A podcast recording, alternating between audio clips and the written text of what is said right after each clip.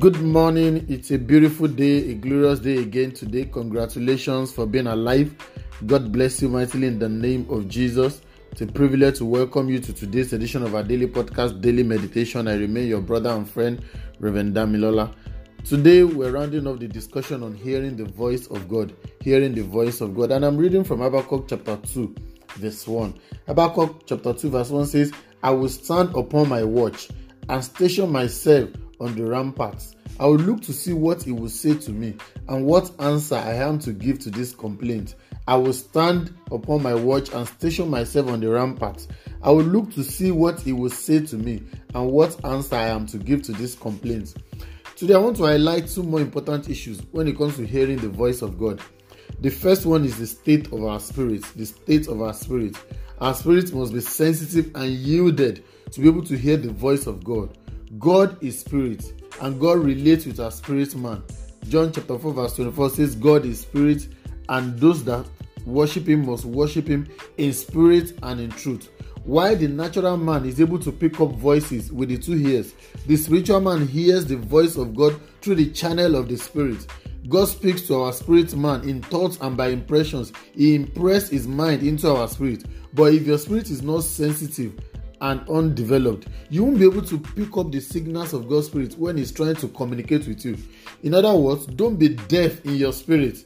I repeat that, don't be deaf in your spirit. Be alive in your spirit. Be sensitive in your spirit. Be sharp and alert in your spirit. Romans chapter 8 verse 16 says, the spirit bears witness. The spirit testifies with our spirit that we are God's children. Verse 14 of that Romans chapter 8 also says, as many as are led by the Spirit of God, they are the sons of God. They are the children of God. You see, as you can see, these whole activities of our connection, our sonship with God, our relationship with God happen in the realm of the spirit. So I'm afraid if your spirit is dull to the things of God, hearing God's voice will be a hard thing. That's the more reason why you must develop your spirit. Your spirit must be sharp. Your spirit must be sensitive, must be alert to pick up what God is trying to say to you. Number two, we need to learn to listen to what God wants to say. We must learn to pay attention. God is speaking. God has been speaking. God will continue to speak. But many times we don't pay attention. Sometimes we are too hasty and we are the only one talking to God. You see, prayer is a two-way communication, but many people do the one-way traffic. Communication is not complete if there is no feedback.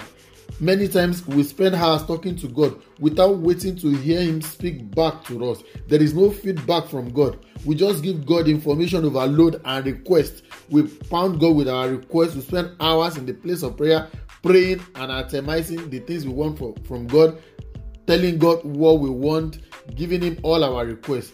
We don't sit back to wait and say, Lord, what do you have me do? What are you saying to me? How am I going to go about these things? You see, feedback is very important. Habakkuk chapter 2, the prophet says, I will stand at my watch. I will station myself at my watch and sit on the tower, on the rampart. I want to see what he has to say to me. You see, we have to be intentional and deliberate about hearing God. We must sit back. We must listen attentively. We must wait for a response from him, because he wants to speak back to us too. He wants to communicate his mind to us. But if we are not patient enough to listen to him, we will not hear him. So today I pray for you for grace to be sensitive in your spirit and to be able to wait to hear him. I pray the Lord will give unto you in the name of Jesus. As you journey today, God will communicate his mind to you.